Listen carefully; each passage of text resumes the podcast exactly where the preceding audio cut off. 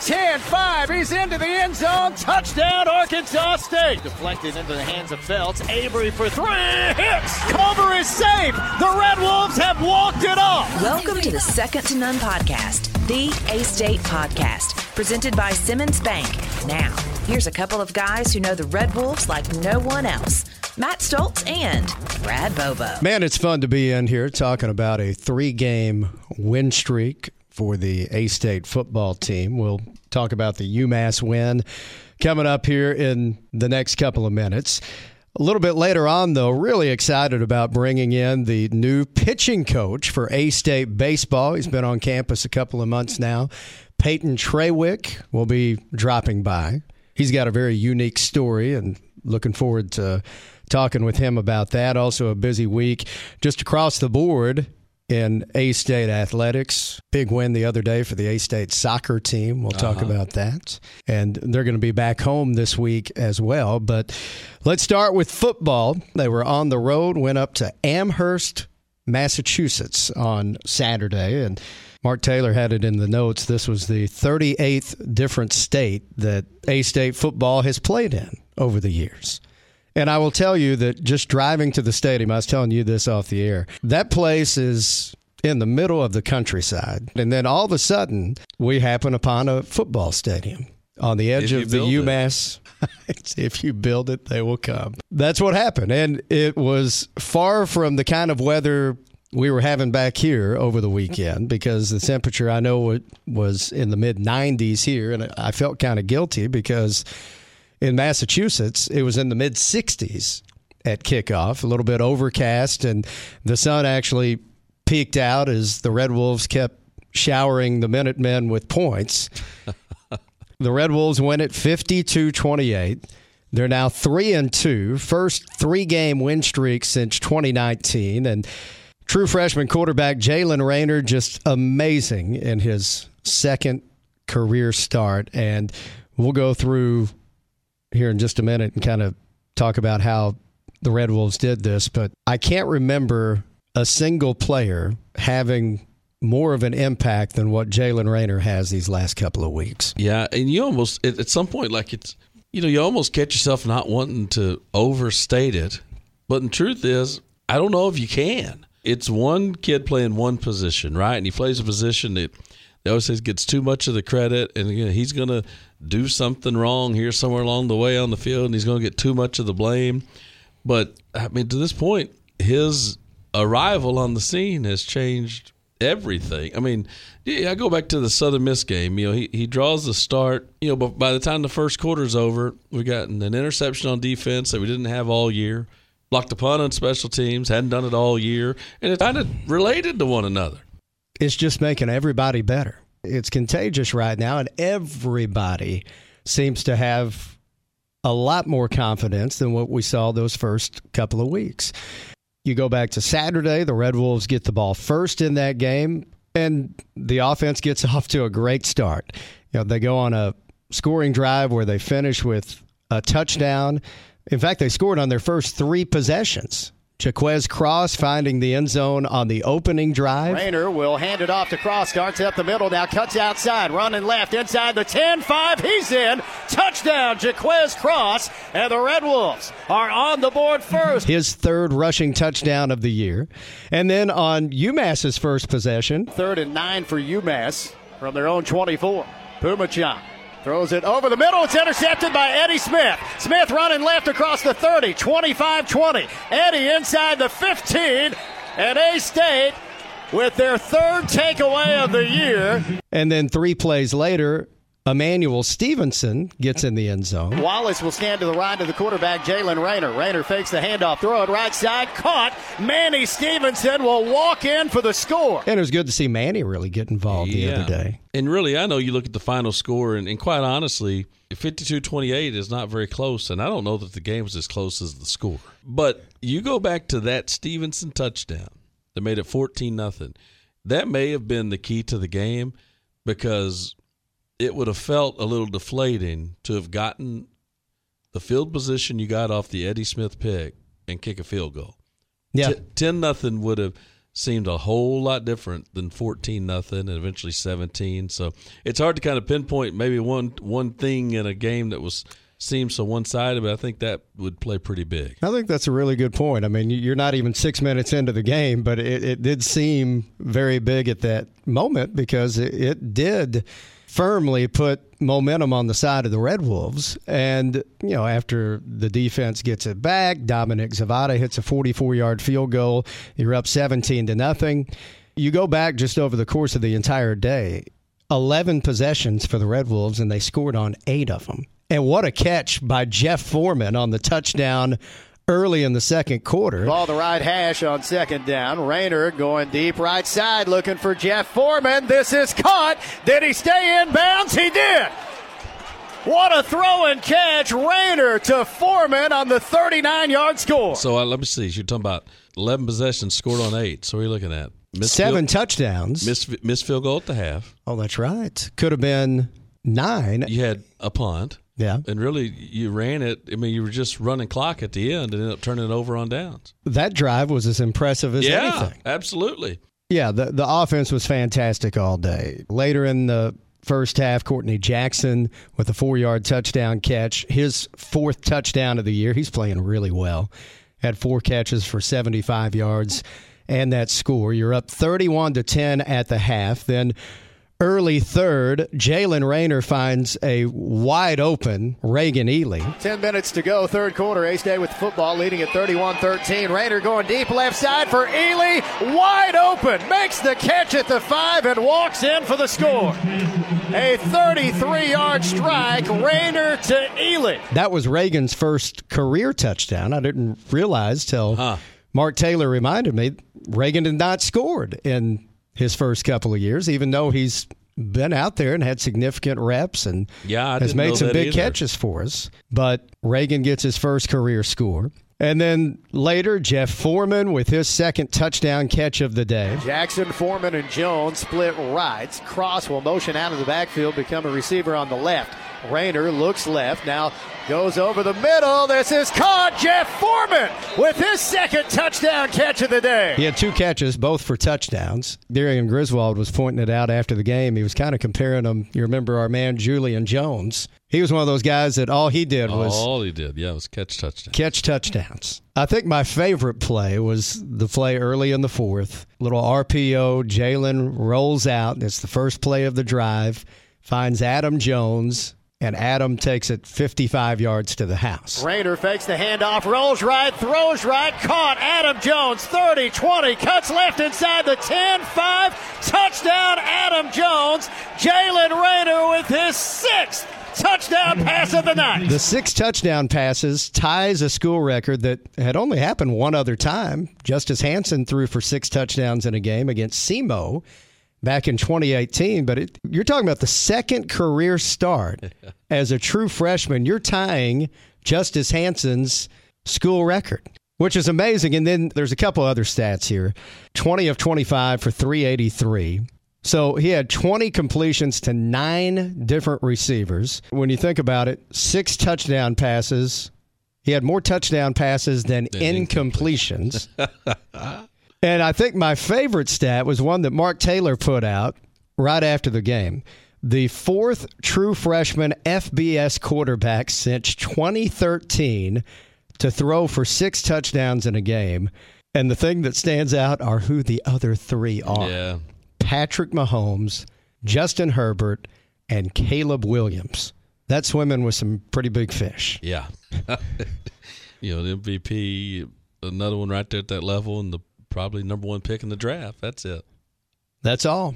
But Jalen was magnificent. And just the poise he's playing with. We were doing the TV show the other night, and they're showing a replay of it, and there's an angle. You know, right after Jalen throws that, that first touchdown pass down the sideline to Jeff Foreman, he took a big shot, and he just bounces off of it, runs around, and starts to go down to celebrate. It's like he was never fazed by it. Yeah. Well, obviously, you want to limit those big shots. Well, with, you with, would. With yes. that said, now listen, all's well that ends well. It played out perfectly. You said that drive at the end, milking the clock and running the football. 13 plays, and it took nearly 10 minutes I, off the I, clock. I was, Jalen came out in the middle of that possession. I was hoping he was not involved in that possession.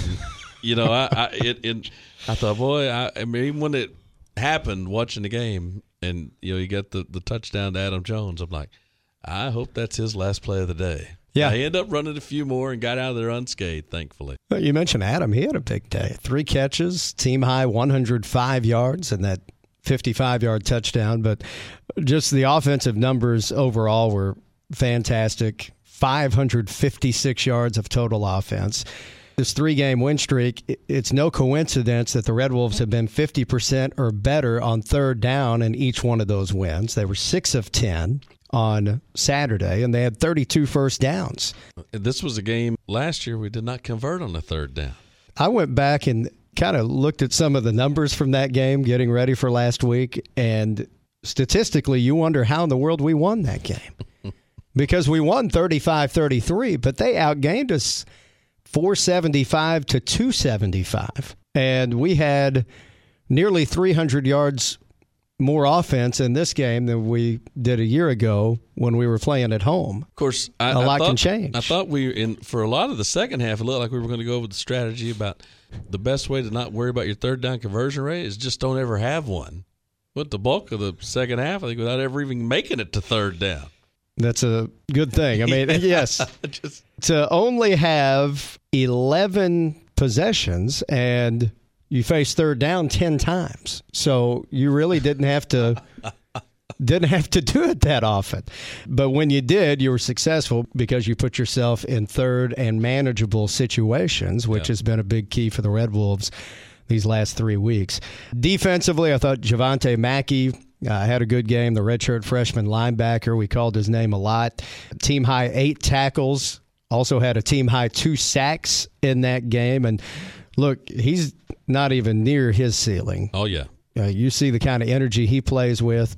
I love that linebacking corps right now. The way guys like Char Willikis and Gavin Potter are playing, but uh, especially Malik Straker and the guy, the the kind of leader he is. One thing we did mention it briefly on the broadcast the other day, but Malik Straker had some family and friends come down from Brampton, Ontario. This was definitely the closest trip for family and friends to Oh, come yeah. down because Brampton, as we found out from Malik when he was in here on this podcast, is right outside of Toronto. But Malik, on this trip, wanted to get baptized. He had planned it because we were going up to UMass this particular weekend. He knew family and friends would be coming down. Darius Dunaway, our friend Darius from the FCA, actually baptized Malik at the team hotel Friday night. how about that? I thought that was the neatest part of the trip. Well, heck yeah, that's a lot bigger win than the one on the field, and the one on the field was really good. Yeah, so just couldn't be a bigger fan of Malik Straker and the kind of leader he is, but uh, also just every time I have a conversation with that guy and anybody who has heard our podcast visit with him, I think they understand. If you haven't heard it, go back and listen to it because he uh, he has an amazing story and just really really neat. And I know it was a big honor for Darius to be a part of that the other night as well at the team hotel. Red Wolves now three and two on the season. They're one to zero in conference play, and they're going to return to conference play coming up on Saturday against Troy. We'll talk about that game a little bit later on in the program, but we'll take a break here. And when we come back, we'll be joined by new A State pitching coach Peyton Traywick. Stay tuned for that here on the Second to None podcast presented by Simmons Bank. The Simmons Bank Card Alerts app lets you get more from your Simmons debit and credit cards. Set transaction alerts to be notified of certain card activity and choose how you receive each alert. You can suspend your card, set a spend limit, or decline specific transaction types. You can even manage multiple cards. If your debit card is lost or stolen, or you're opening a new account, you can immediately get a new card just by visiting your nearby Simmons branch. Learn more at simmonsbank.com forward slash debit card. Simmons Bank, member FDIC. Red Wolf fans, this is Demario Davis, proud Red Wolf and linebacker for the New Orleans Saints. And I'm asking you to help out our current A-State student athletes by donating to the Impact Club. This organization helps our program stay competitive and supports our players by facilitating NIL agreements that allow them to endorse local charities. Make a monthly commitment and get access to team newsletters, special gear, and exclusive access you won't find anywhere else. Find out more and give today at impactclub.com. Thank you and Wolves up. We are pleased to welcome into the studio our special guest this week. It's the new pitching coach for A State baseball. Welcome in Peyton Traywick. How you doing, Peyton? I'm good, man. I appreciate you guys having me.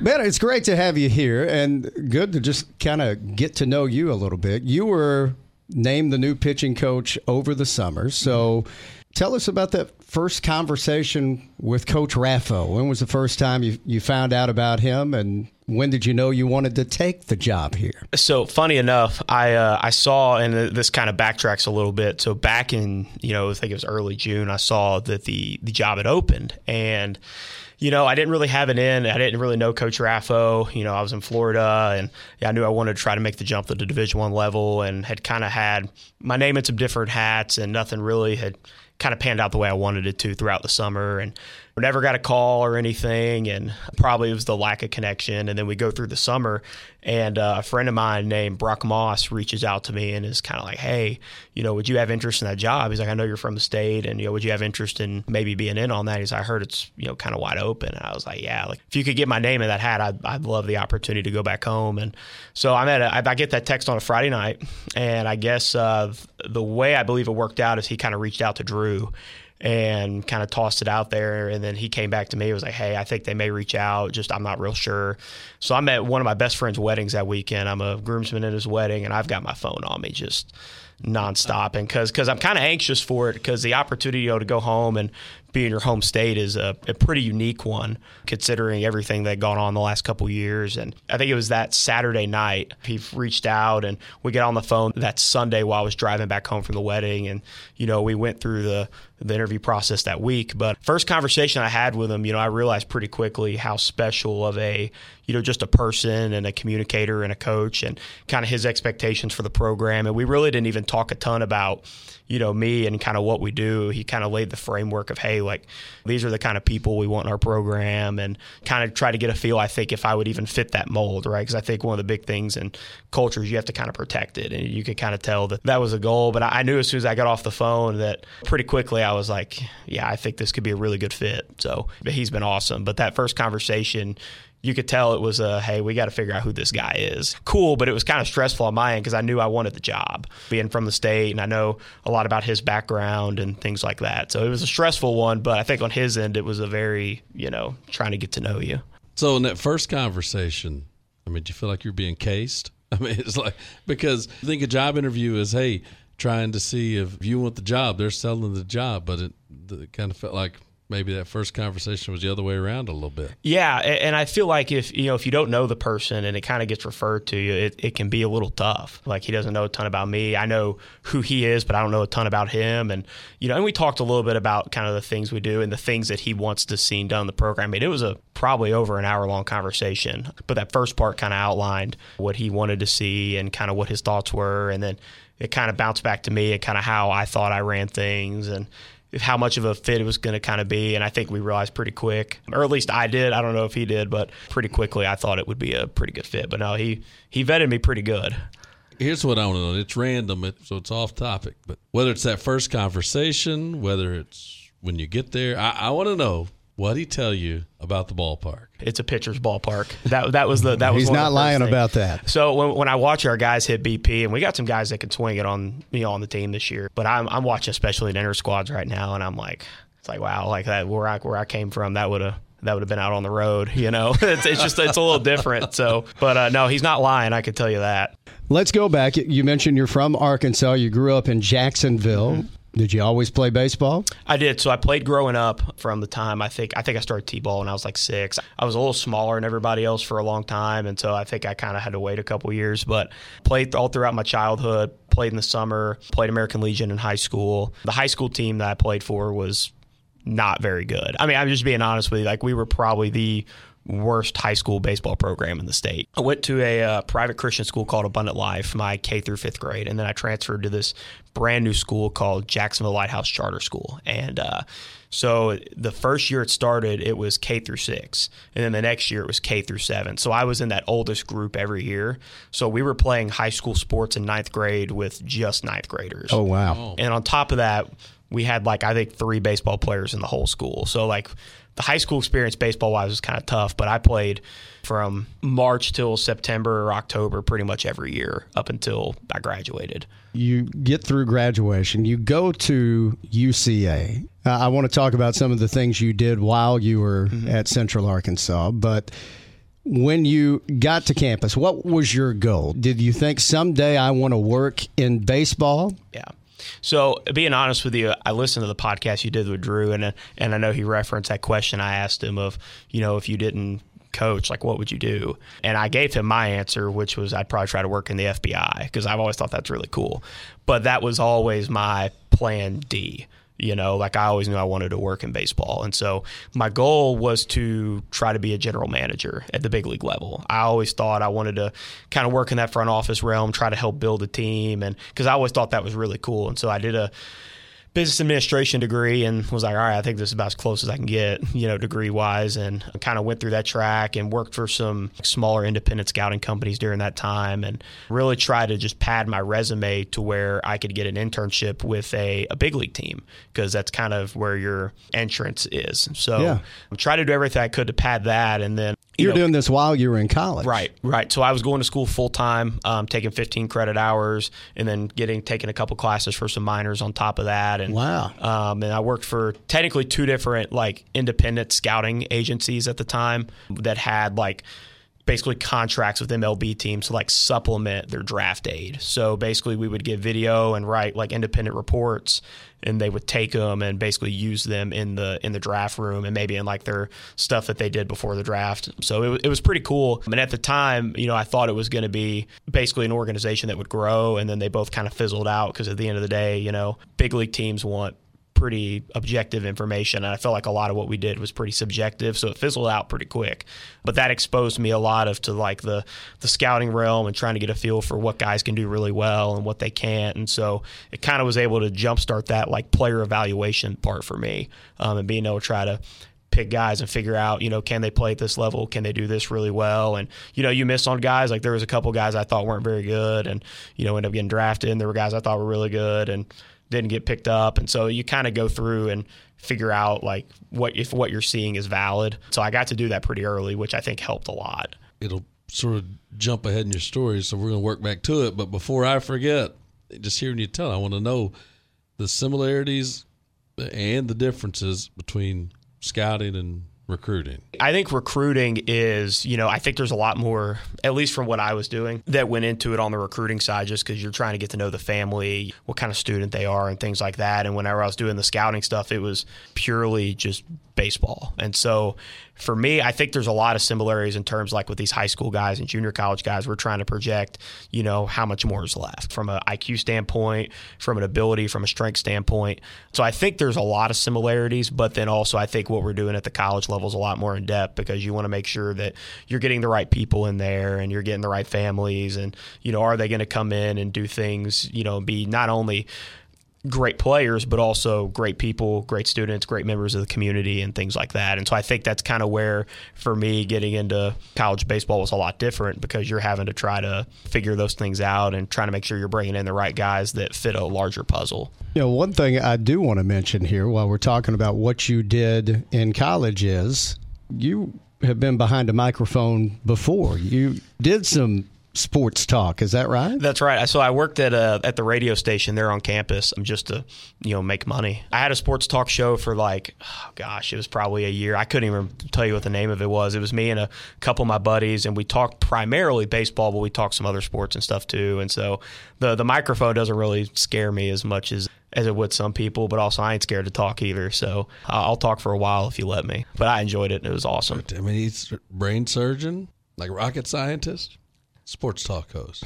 They're all right there, kind of lumped together. Yeah, they yeah. they usually are in my book. Yeah, no doubt. With the scouting and everything you're looking for right now, and especially the day and age we're at as far as baseball, just overall. Mm-hmm.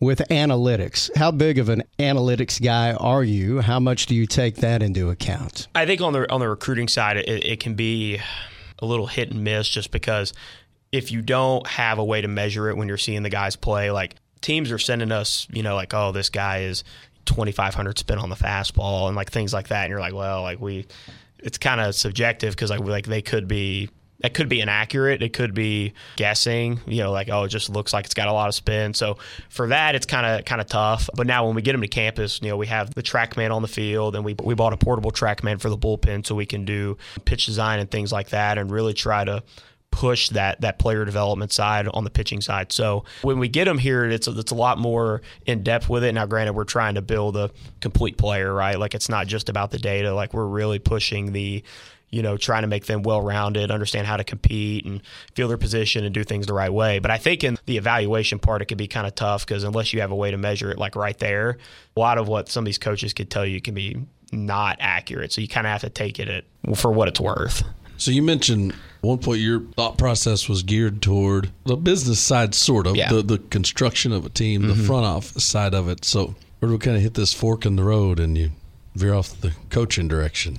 Yeah. So what happened was, you know, I got an internship with the Tampa Bay Rays. That would have been November of 19. So I was still a full time student, you know, and I got this position. I'll tell you the story. I told this to a couple of my friends. So I'm going through that winter right before I was going to the winter meetings. They were in San Diego that year, and I was getting ready to go to San Diego to try to interview. And college kid with a, with a ton of resumes. I'm like messaging people on LinkedIn, like trying to set these interviews up and trying to be really proactive. And somehow I got an interview with the Tampa Bay Rays. Guy that interviewed me, they started the process early because I guess they wanted to do like the final interviews in person. And I got impatient. And it's right after Thanksgiving. And I call one of my buddies, and he's, he works in the Rangers organization now, a great friend of mine. And I go, man, like I really want to work for them. And at the time, and they still are, they were on like the leading edge of like player development technology, and they still are. But they were at the forefront of it then. Like they were they were number one, and they had it figured out. And I was like, man, like this is a really good opportunity, especially for what I'm trying to do. Like, and they keep people around, and I was like, I got to figure out a way to make this work. And so I call him. I come up with this idea. I call him and I go, the guy's name was Brett. And I go, Brett, say, here's the deal, man. I was like, I know you guys have to take your time and make this decision. And I said, but I've got another team that offered me something and they want a decision. I think it was on like a Tuesday. And I go, they want me to tell them something by Friday. Is there any way you can tell me yes or no by then? And my thought was, and this was just completely not accurate. And so the thought was, I'm like, I'm going to try to make it seem like I'm wanted in hopes that they would try to move. It's the only time I've ever done that. But as, as a kid, like that I was, was I quite a power move. I was playing with house money because I was way underage, and I'll explain how. So they offer me the job, and I take it. And so I go to San Diego, and I'm kind of just there networking at that point. But I'll tell you why it paid off because I get there and I was the youngest intern in that organization by like four years. Mm. Like everybody else was like 24, 25. And, you know, and it kind of worked out to where that, I guess, power play or however you want to put it, like it worked out. But I knew I wanted the job and I was willing to do whatever I had to do to make it work at that time because I knew if you have the Tampa Bay Rays on your resume, like that helps a ton because of how they do stuff. And look back, like I kind of lied to him in a sense, and it makes me kind of feel bad. But also, like it was an opportunity that I really wanted. And as a college kid, like I knew, like if I didn't get it and they didn't hire me, like there was a lot of guys in my age that just weren't. They weren't even getting calls back. And so it was kind of a. I was like, I got to try to find a way to make this work because I don't want to be on the outside looking in for another year.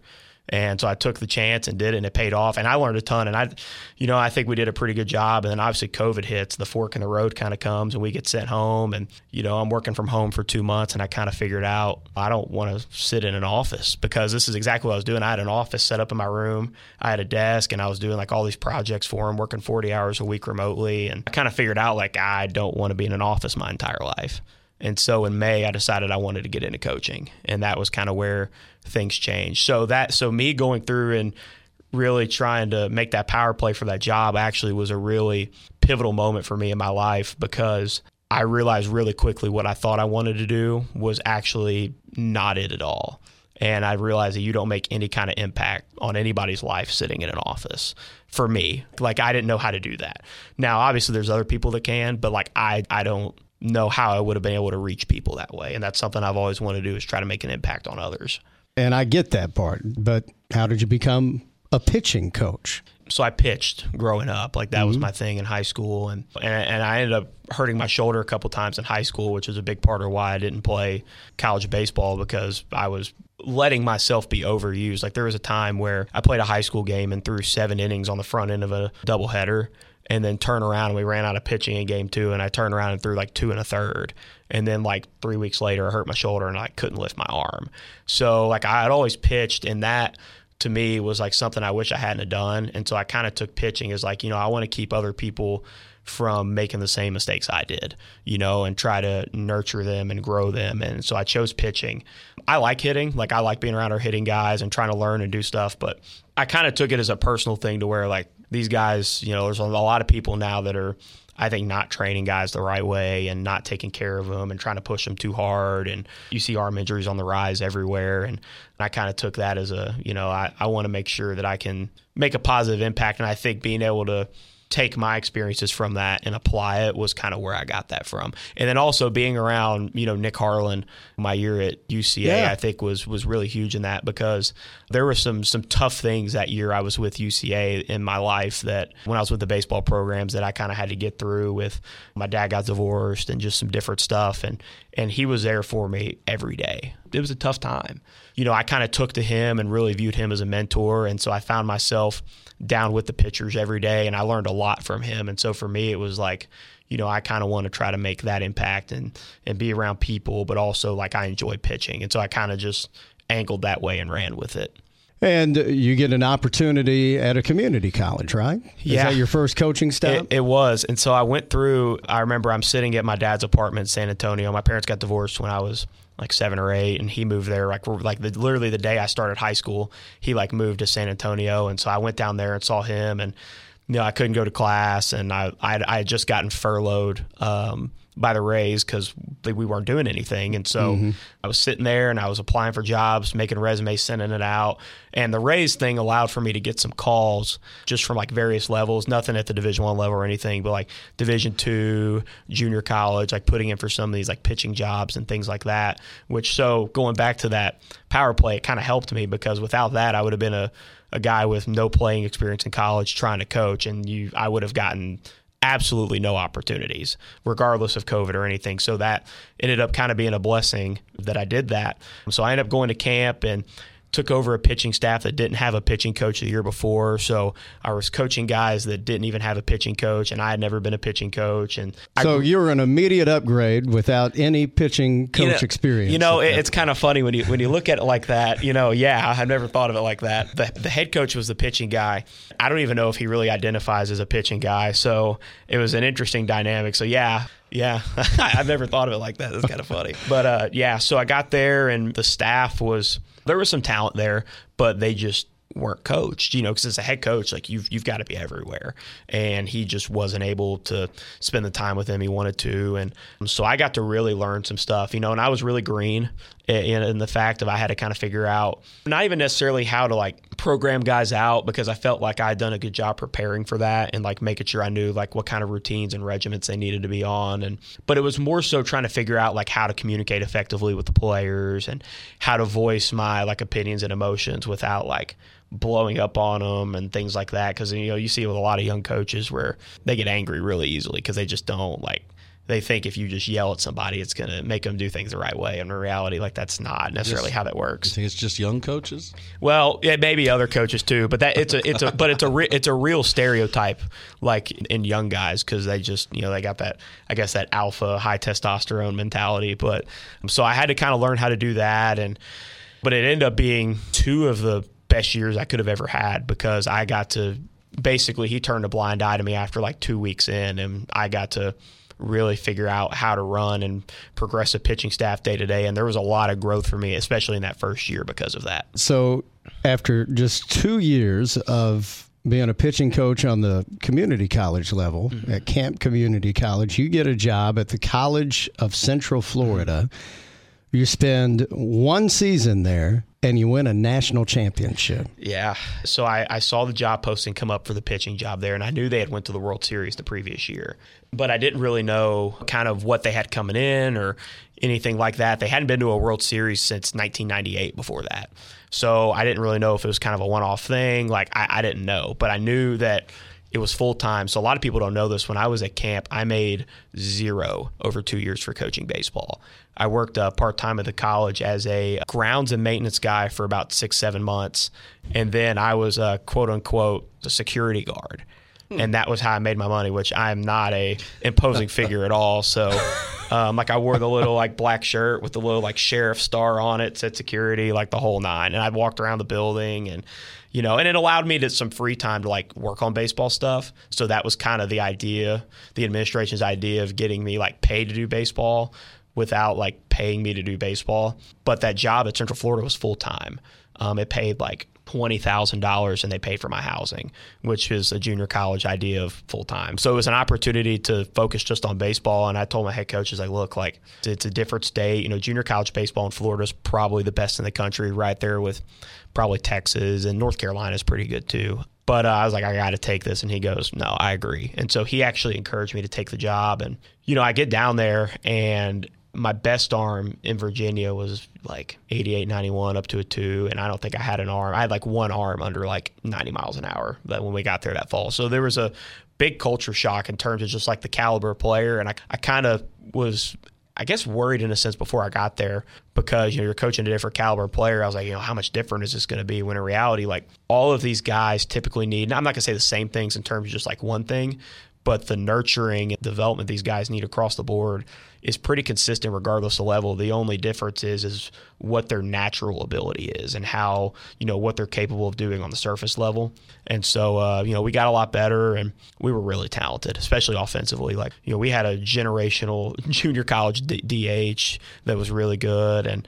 10 or 11 division one guys on that roster but we, we were really good and I, and I knew in the fall we'd have a chance but I didn't really realize we were going to be as good as we were. Well, it's been quite the fast track. Yeah, really. Yeah. Three years total as a pitching coach. Yeah. One year in which you've been paid. Yeah. And now here you are on the Division One level at 26. You're 26 now. 26.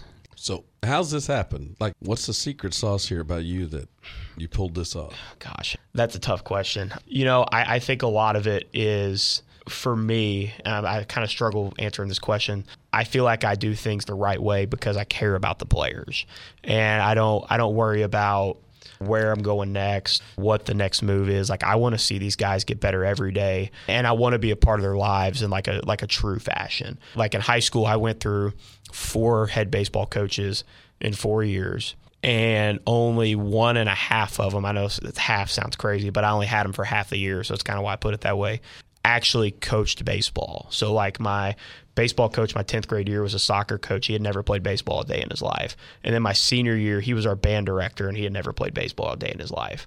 So for me, like I really lacked that. I know it's yeah, I see the look on your face. It's insane. I really lacked other than that one year, my junior year of having a coach that like really poured into me and like wanted to see me improve and wanted to see me become a better player and a better person. And so I tell myself every day, like, we're going to do right by these players and they're going to know by my actions that, that we love them and we care about them and we want to see them succeed. And, and there's no, for me, you know, having the chance to come here was a little different. Like, I, I genuinely wanted this job. But with some of the other ones, it was like, you know, I don't know. Like, I really enjoy the guys here at CF. And, you know, a lot of coaches think, like, oh, like Division One job, like, guys will jump on them if they're offered to you. But I loved those players and I still do. For me, I think the difference is how I try to do things and why I do things. And, you know, and I feel weird saying that because I feel like I'm talking about myself, but.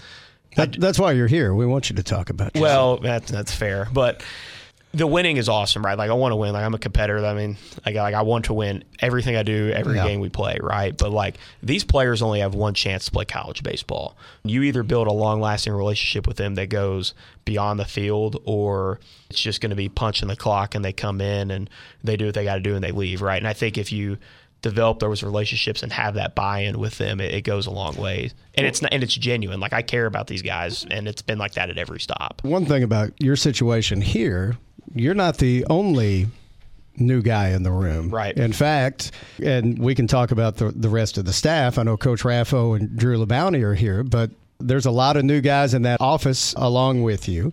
And then you look at the newcomers on this roster. Mm-hmm. And I know we've announced 20 newcomers. 12 of those are pitchers, correct? They are.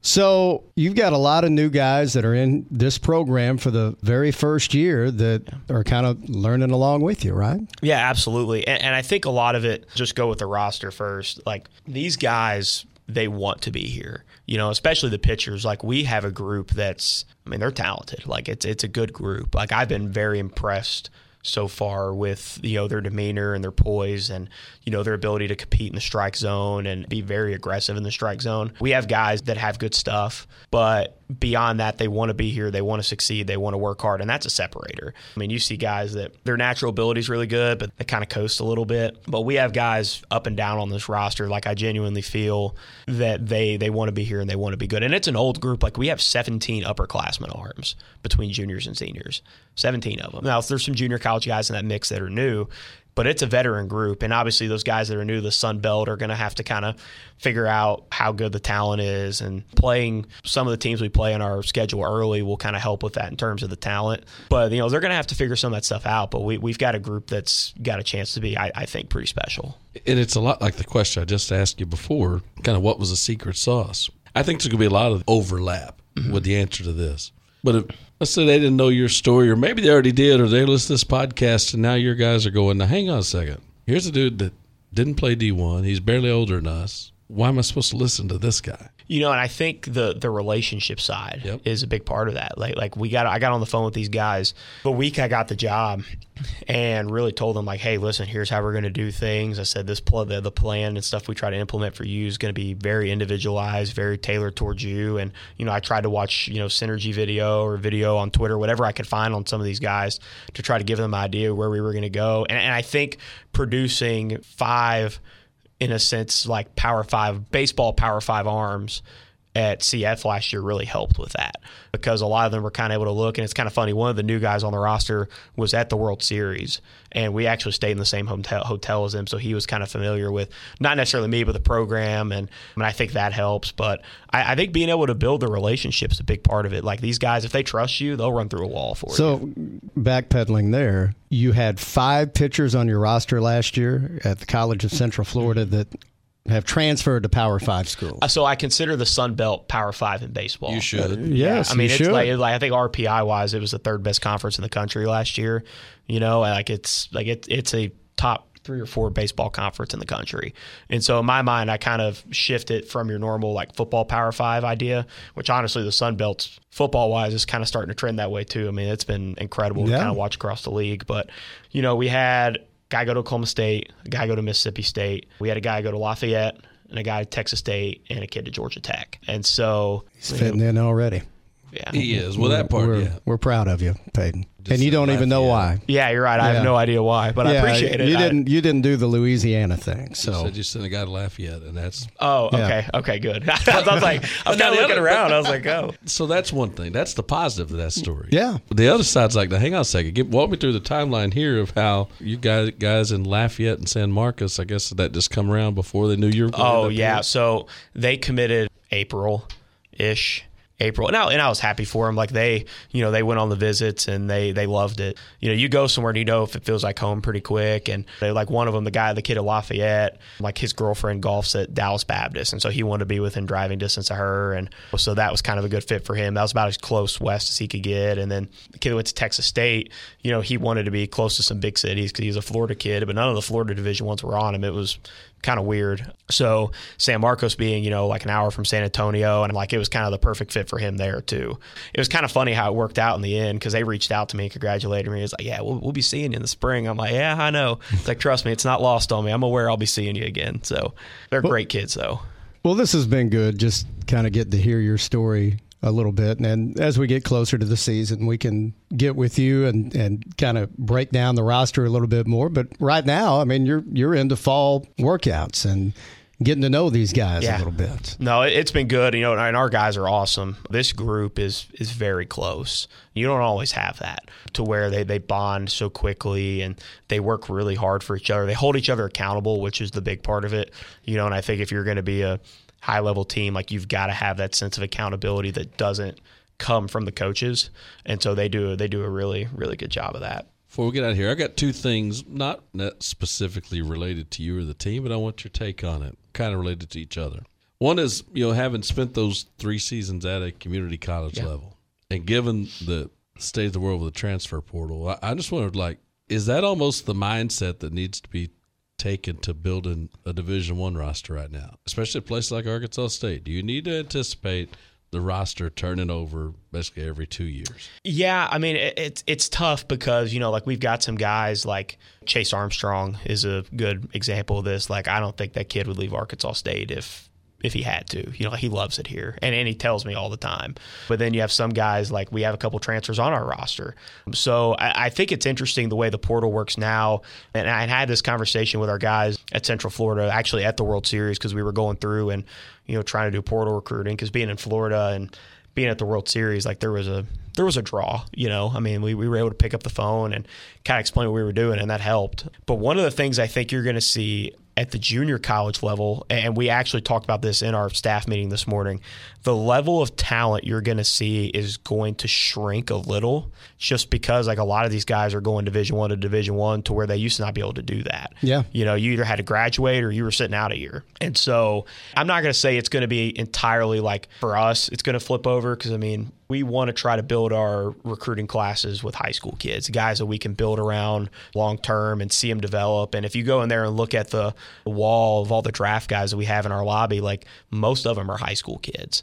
And we talk about that with, you know, guys when we have them on campus is like we want to build the middle of the field, you know, being a shortstop, catcher, center field, and on the mound around high school kids, and then kind of supplement with junior college kids around that. We've had pretty good success in that in this class, like with the current roster. So I think the portal it needs some refining, you know, in terms of just how they do it. You know, like it benefits some schools, you know, if you're in the SEC, like you can pretty much call and do whatever you want in terms of getting on the phone with guys, but I forget how many it was. It was like over, it was like close to a thousand guys that went in the portal this year. And there were kids all over the place in August that didn't have anywhere to go. Yeah. They've been in there for two months. And, and then there's also junior college kids that are lacking on top of that. I mean, we were getting calls from coaches in, I think it was like the second week of August, like, hey, like, I got this kid needs somewhere to go, and like he was a serviceable player, and it's like, like, like what are we doing? You know, like it, it's tough. And then these high school kids are getting backlogged, and these kids are going and being the some cases like the 45th man on a roster.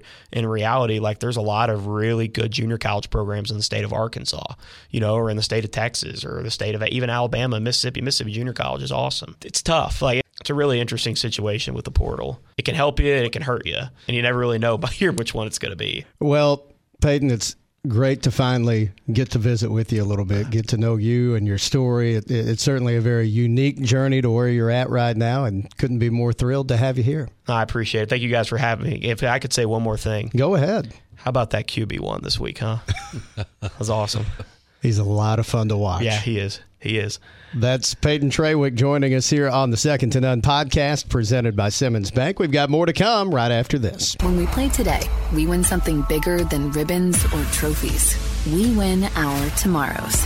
Wherever we play, wherever we fight, wherever we overcome odds, we're winning our way. Simmons Bank is committed to supporting women athletes in the communities we serve and are proud to be an official sponsor of A State Women's Athletics.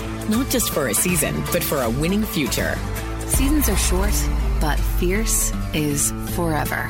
Simmons Bank, member FDIC. This is Coach Butch Jones, and we need you to help our A State athletic programs by donating to the Impact Club. This is an organization that is making a real difference in the lives of our student athletes. Make a monthly commitment and get access to team newsletters, special gear, and exclusive access that you will not find anywhere else. Find out more and give today at impactclub.com. That's impact spelled I M P A C K T club.com. Your support is greatly appreciated and is helping our program programs right now. Wolves up. Taking a look at everything else that's going on in the world of A State athletics. There's a lot going on right now. The volleyball team was home this past weekend, dropped both of their matches to the Cajuns. Yeah, so the Friday night match was not particularly close because I think the first set's 25 11. The other two sets are more competitive than that, but I think Coach Gerwig's trying to figure out why this young team has kind of come out and played young on Friday nights. You know, did that down at Georgia Southern and bounced back with a win. did that against the Cajuns. And really, Saturday didn't get a win, but sure could have. Led the first set 24 20 and end up losing at 29 27. And then the second set went 33 31. So, Oh, I mean, you're talking about a, just a battle on Saturday that uh, literally a, a point here or there per set completely changes the outcome. Red Wolves now 11 and 5 on the season, 1 and 3 in conference play. They'll be on the road this weekend at South Alabama Friday at 6, then Saturday at 1. The men's golf team is home this week as we record this. They're hosting the Bubba Barnett Intercollegiate at Ridge Point. Go out there and get you a bologna sandwich. said, if you want to go see who it's named after, just look for the guy walking around with a hat that says Bubba. That'll be him. That's the one. He's the one.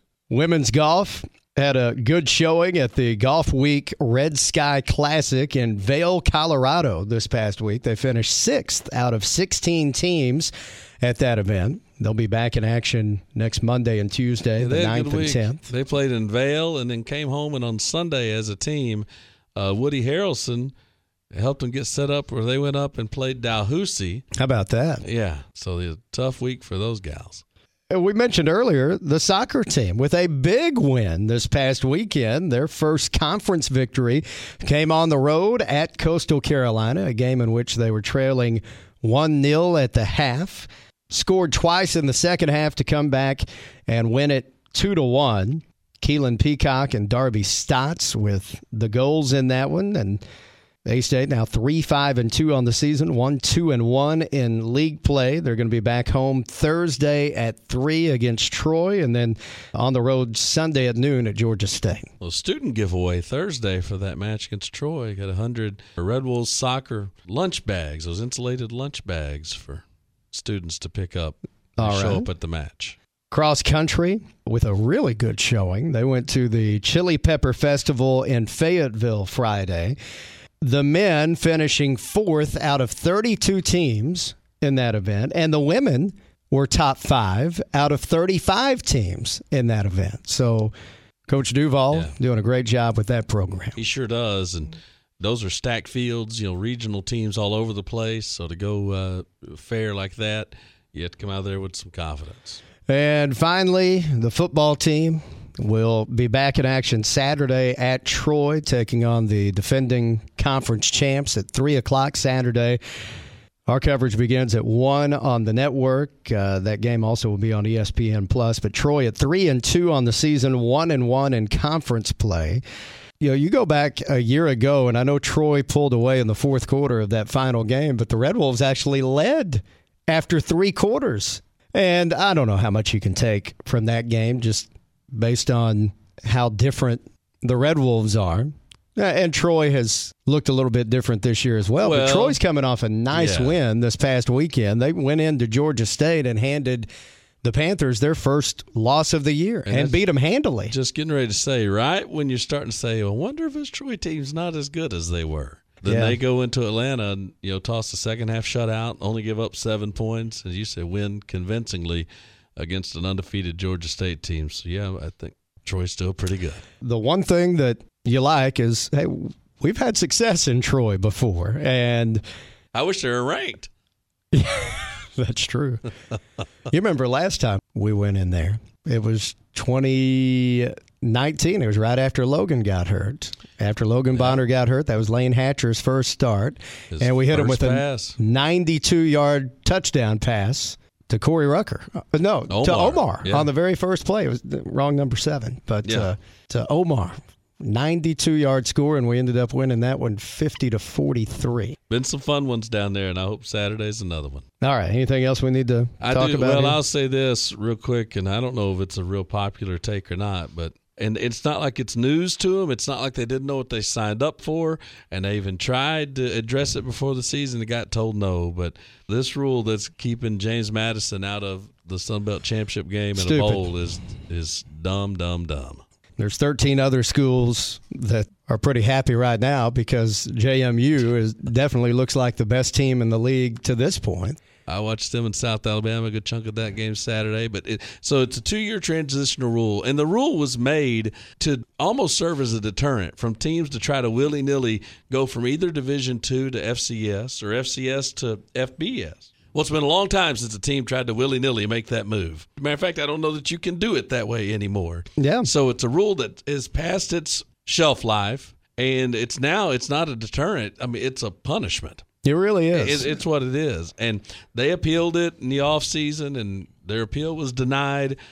The only way they can make a bowl, they can't play in the Sun Belt Championship game.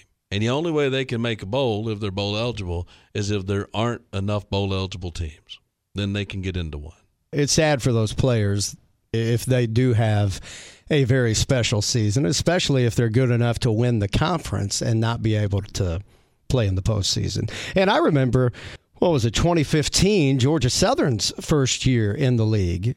They ran the table Yeah. in conference play. They went 8 and 0. Now, we went 8 and 0 too in the conference. say the, the one difference, and this is no knock on what that Willie Fritz team did, but they came in and they went eight and zero, and they played all the teams in the league but two, us and Lafayette. That's true. were the two they missed. They, it just hit that way, right? I mean, they didn't have any control over it. But there's two pretty good teams did not play right along that time.